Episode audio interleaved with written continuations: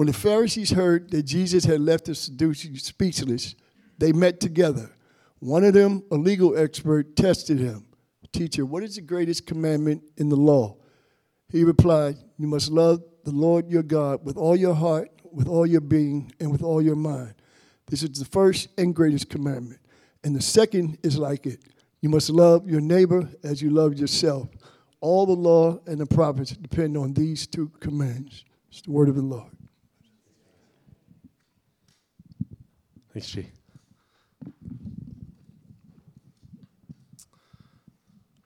So we've we've been in this chapter of Matthew the last few weeks, and Jesus uh, is just having these continued encounters. Um, this week he has another encounter with someone with questions.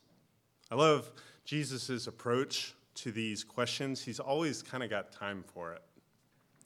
Uh, a question, even one asked in bad faith, trying to kind of nail him to the wall, for Jesus, it's, a, it's an invitation.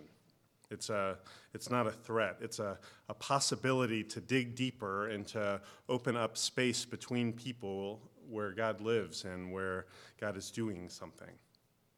Questions like Jesus' answers that often take place in parables and stories and use object lessons of things that he can see and grab. Um, these, these questions make room. They don't foreclose, they don't close down, they open up. So when Jesus encounters a Pharisee, who the text says also happens to be a lawyer, and like I, I know lawyers um, who also are Christians, and sometimes that's a, a weird conflict, right? My brother's a lawyer. In addition to being a little brother. Uh, he encounters the Pharisee, who's also a lawyer, who starts to ask about God's law. Jesus gives about the most normal answer possible, but it's also about the most explosive answer possible to this question about which is the first and which is the greatest commandment. You see, the Hebrew scriptures are filled with laws, with commands, with uh, rules, about 630 of them to be precise. Uh, a rabbi's job, a, a, teacher, is to adjudicate, you see that legal word, um, between the requirements of these laws and sometimes these seemingly conflicting laws what God was requiring and which laws had more gravity for which situations, which laws were heavier and which laws were a little bit lighter. So, this was kind of a fraught question. This simple question, which is the greatest commandment, is less like, what's your favorite movie? And it's more like, which is your favorite kid? Jesus, you know? Jesus' answer would be picked apart, certainly. You get a sense he's dealing with like high level invisible politics. Uh, he's trying, though, I think, not to offer like a smooth tongue response. So Jesus uncorks a doozy of an answer familiar words. You must love the Lord your God with all your heart, with all your being, and with all your mind. These are familiar words because these are these are, this is the, the Jewish prayer, the Shema. Uh, Hear, O Israel, the Lord your God, the Lord is one. Love the Lord your God with all your heart, your soul, your strength, everything. This prayer was taught. Teach it to your kids, recite it, bind it on your forehead. This prayer becomes the EKG of the spiritual life of faith. And Jesus is being super normal with this answer, seemingly uncontroversial, maybe even conservative, until he nests a second law right beside it. I'm working as a TA this semester at the divinity school, and these sorts of answers drive me nuts when I'm grading. It's like you ask one question, they're like, and also this, please don't mark me down, right? I don't think that Jesus is giving like 1A and 1B answer here. I think instead, Jesus, God in the flesh, is never content to talk about God without talking about flesh.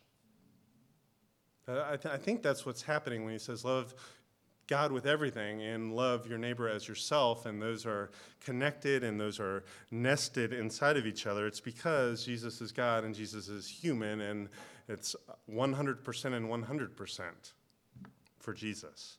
Jesus is giving his whole identity to us and calling us into the same sort of ministry. Jesus adds to our wholehearted, whole throated, embodied love of God and empathetic love of our neighbors. And then he stamps them both with the very weight of everything that had come before the, the, the law and the prophets. Like these two commandments are like two nails that everything hangs on, and they're strong enough to hold them. Whoa, this is big step. So, scoreboard for this. We, we have one love that is happening here. He says it's the, kind of the same love for these two things. We have two laws, and we have three parties involved here in this kind of greatest and first commandment. Love is the rubric, and love is the source, and love is the cause, and love is the effect. Love helps us suss through commands and demands of the law and of our lives. Love for Jesus is the medium, and the message. Love is the lens through which the law has life instead of kills, so that all those requirements and guidances and gutter lanes that have been established, they're not abolished, but they are renewed and they are fulfilled in love. There's one love. There's two laws. Jesus is dealing one with God and one with people, and it's always just God and people. Remember, that's, that's like the operating definition of ministry. It's just God and people, and just is doing a lot of work there in that sentence. And then the three parties, now this is kind of interesting. Uh, we normally just think of God and neighbor, but we're also a party in this. We have to love God, we have to love our neighbors as ourselves. There's an implication that there has to be some sort of ability to love ourself in there. Otherwise, we're just exporting toxic stuff. Implied is that it is super difficult to do two of those things well without the third at all times. Uh, I feel like I need like a um, zero Sunday sense using a Venn diagram disclaimer, but there's a Venn diagram for this. That's awesome, right? This is kind of this Venn diagram faith that we're called into. It's simple and it's complex and it's dynamic. Jesus' gospel is that simple and that complex and that dynamic and like dynamic like like dynamite, like compact and explosive. And doing all of these things together, that, that kind of center triangle, is really difficult. And, and a lot of times our, our, our faith is kind of mutated when we, when we leave one of these things out. And so, like if you look like that, that little like pink almond sliver without the middle part, like that's putting all of our all of our force on loving loving God and, and loving ourselves, and we wind up with this kind of distorted individualistic faith. This it's pietistic, it's separate, it's unengaged from the world. It, it, it is uh, often pretty unempathetic. Maybe you've known some of these people. Maybe you've been some of these people. Maybe you are that person. There's good news though. Like like like Anna prayed that this is this is like good news all the way down. There's good news for you because God has given us neighbors to grow our faith, not as a something bolted onto our faith, but something central to it. God has put you exactly where you are and around exactly who you're around and has given you exactly what you need. God has made you a blessing to bless others. That's, that's good news. Or maybe, maybe you kind of hang out in that yellow part. I, I didn't make this Venn diagram because there's no way red and green make yellow. I'm sorry. Um, if that was bothering you, it's bothering me too. maybe you're hanging on that in that yellow sliver, and that is maybe a faith that which which its fruit is, is activistic. Uh, may, maybe you're, you're getting great things done for others, and thank God for that. But maybe it's also not much of a growing life of faith in God.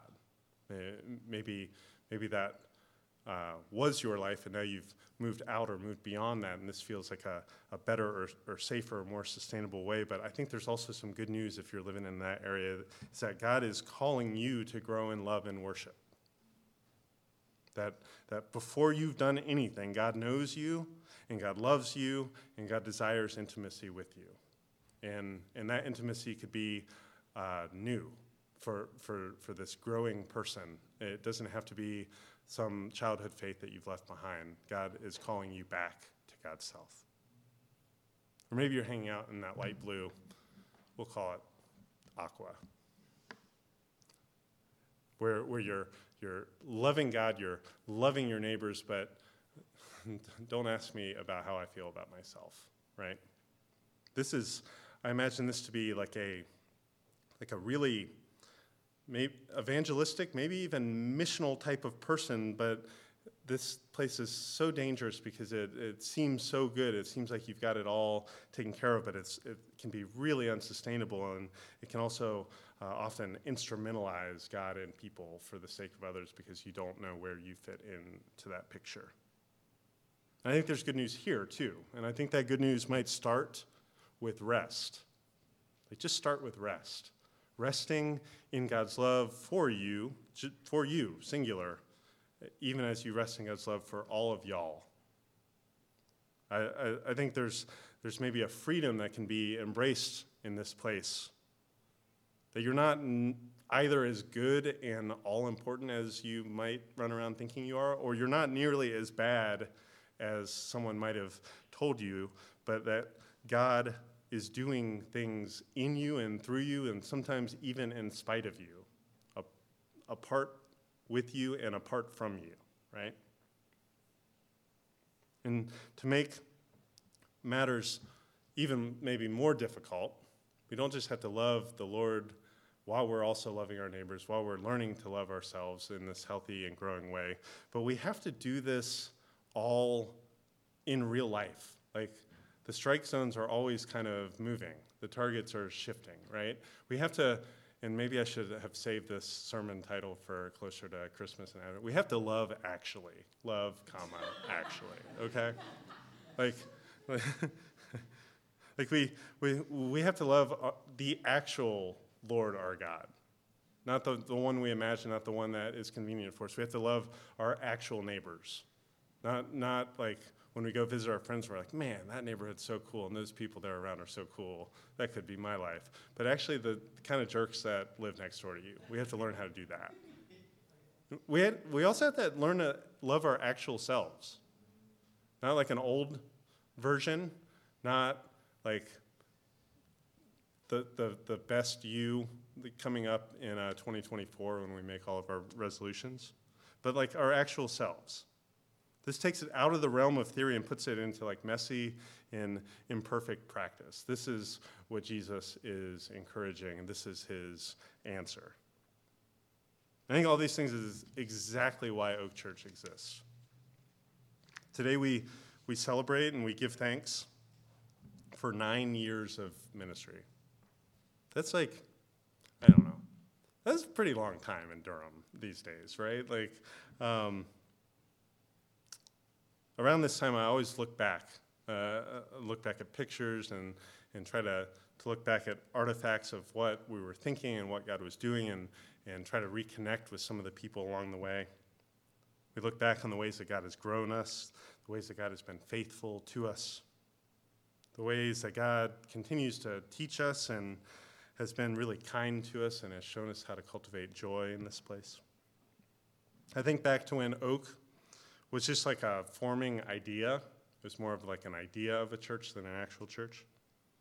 And I don't think I'd have any idea like uh, about what is going on right here today. Um, if you'd asked me in October 2014 what October 2023 would be like, um, yeah, I, I, don't know what I would have said. I always thought and hoped that the Lord was building something beautiful and resilient and dynamic and weird in good ways. But I couldn't have foreseen many of the people that are here. I, for some of y'all, I couldn't have foreseen this six months ago, right? And I couldn't have foreseen also some of the people that have been sent out from this little community. All corners of the country, different corners of the world. Um, I couldn't have foreseen the things that we've gone through collectively together.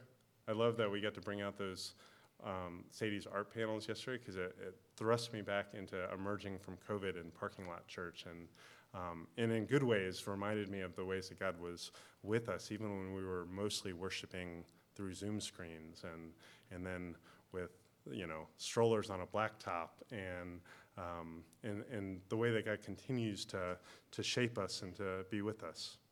I couldn't have foreseen the ways the neighborhood had, has changed, is changing.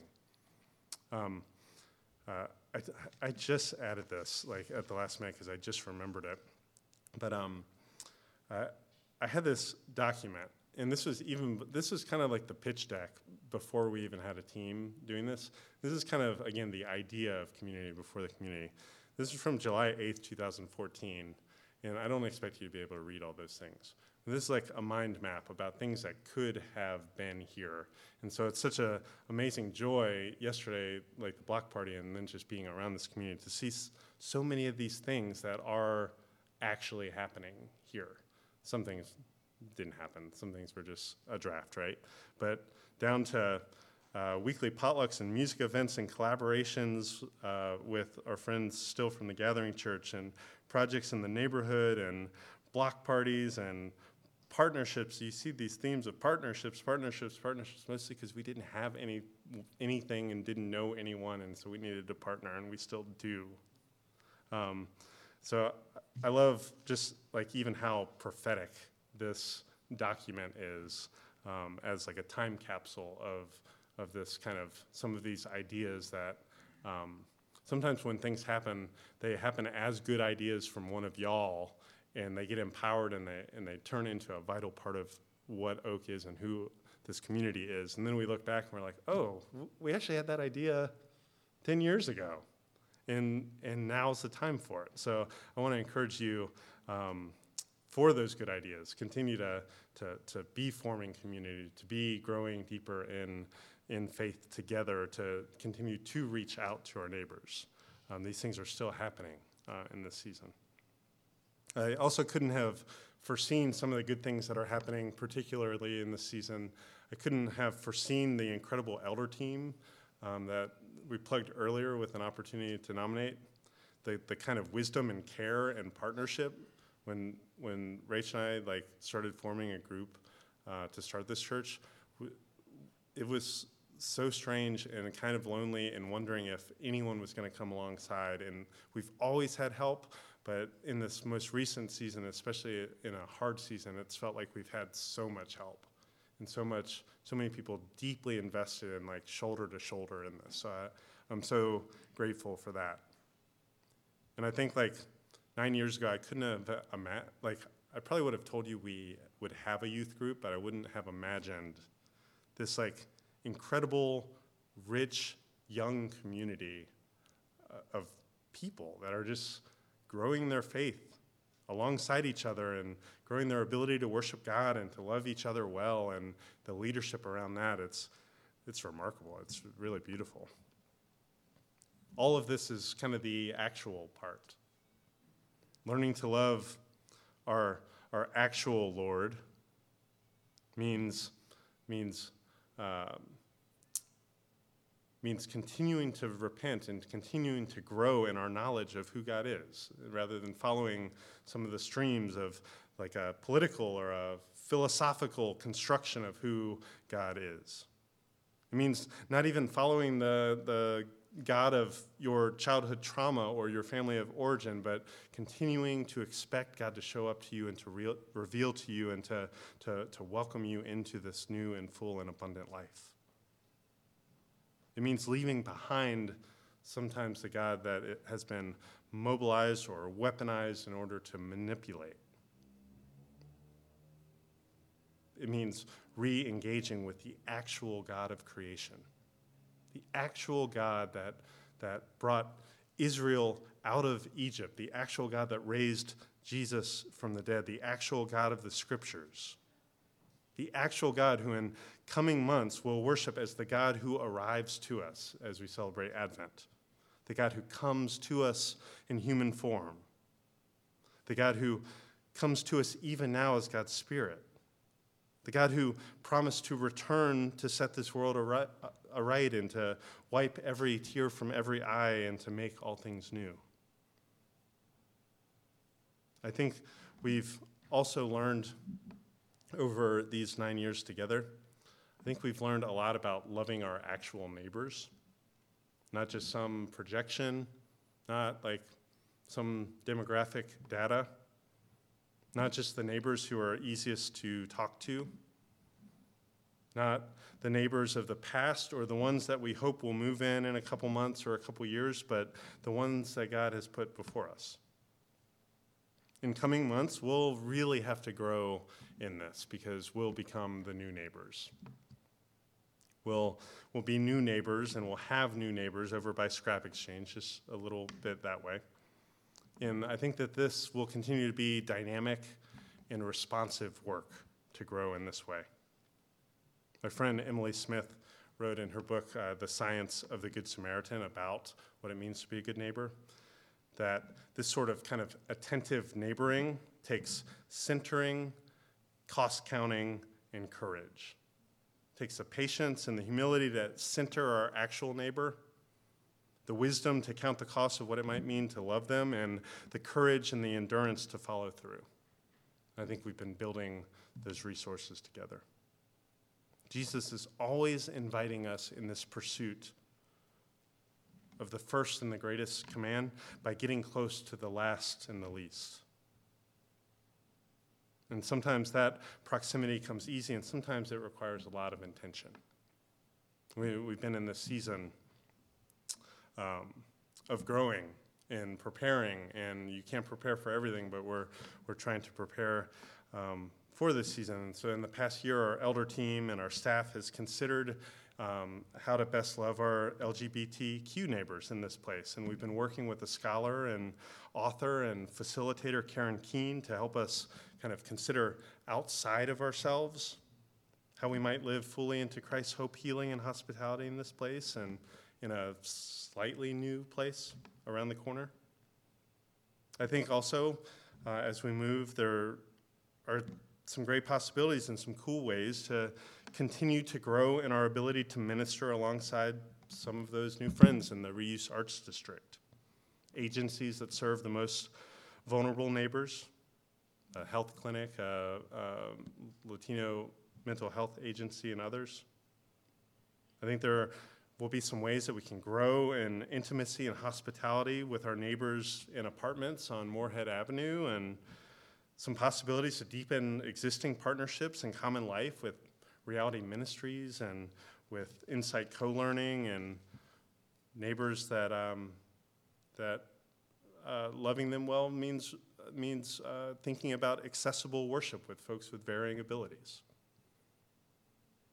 This is not even an exhaustive list of what's coming up, but nine years of Oak has taught me to expect fiercely but also loosely. Honestly, nine years ago, I don't think I could have told you how much of a challenge it would be to love our Christian neighbors. in this season, that has maybe been the hardest neighbor to love. It's been surprising to me. Maybe I'm just naive, you know, fool me, fool me once, shame on you, sort of thing. It's been surprising to me how hurtful and how abusive some of these interactions have been.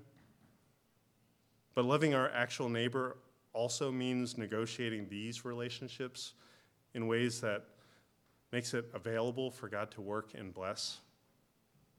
I think we'll need and we'll have some space to heal from some of these encounters, but uh, uh also, and I'm this is for me as much as for y'all. We we can't grow callous. We can't be cynical. We can't close down to what God is doing in these sisters and brothers and how we might be called to join together in the future. I'm preaching this gospel to myself right now. Which is a great reminder that we, we have to continue to grow in loving our actual selves.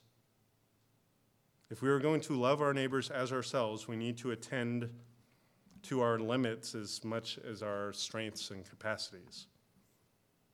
We have to know our grief as much as we have to know our joy. Guys, it's got to be possible to love ourselves well without being selfish jerks, and I think that's what this is asking of us. In some ways, the best way to love yourself is to, is to grow in humility, to, to learn and relearn reliance on God. And I think that that'll safeguard us from, from doing things in ways that are pretty ungraceful or self protective or unaware or closed off or, or shut down, and instead open us up to the gifts of God and our neighbors. To love this way is to, to love under the practical conviction that perfect love casts out fear. We, we don't need to be afraid. We don't need to be afraid to be loved. We don't need to be afraid to follow love's lead beyond what we've been or what we've known. Because it's right in that middle part, that, that triangle there of nondescript color. It's, it's right there right at that nexus of God and neighbor and ourselves, it's right there that God's love manifests. It's right there that Jesus is, is right in our midst, even if we're not doing this perfectly. Just, just that we're trying, just that we're growing, just that we're submitting. It's right there that the, the Spirit continues to grow something so beautiful.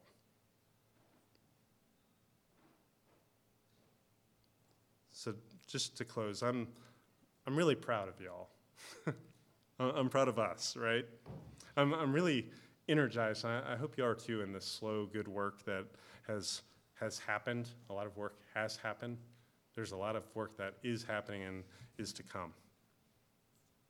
I'm really grateful for God's gifts in this place, in the ways that y'all help me see them, help each other see them. Uh, I'm, really I'm really grateful for this um, as our scripture, Isaiah 61 3 says, This planting of the Lord for the display of God's glory. I'm, uh, I'm so glad that this little fragile planting continues to get rings year after year. Will you all pray with me?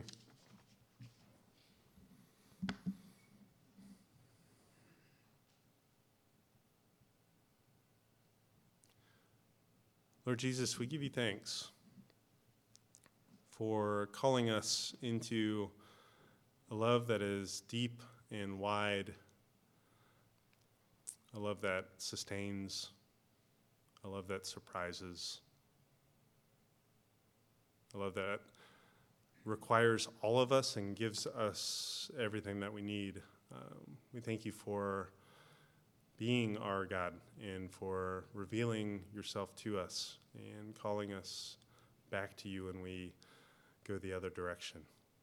We thank you for neighbors, good ones, bad ones, and otherwise. We ask for your forgiveness when we've been bad neighbors. And Lord, we thank you for being so close to us. Uh, renew in us um, your spirit, give us new life in vision and hope. We pray all this in Jesus' name. Amen.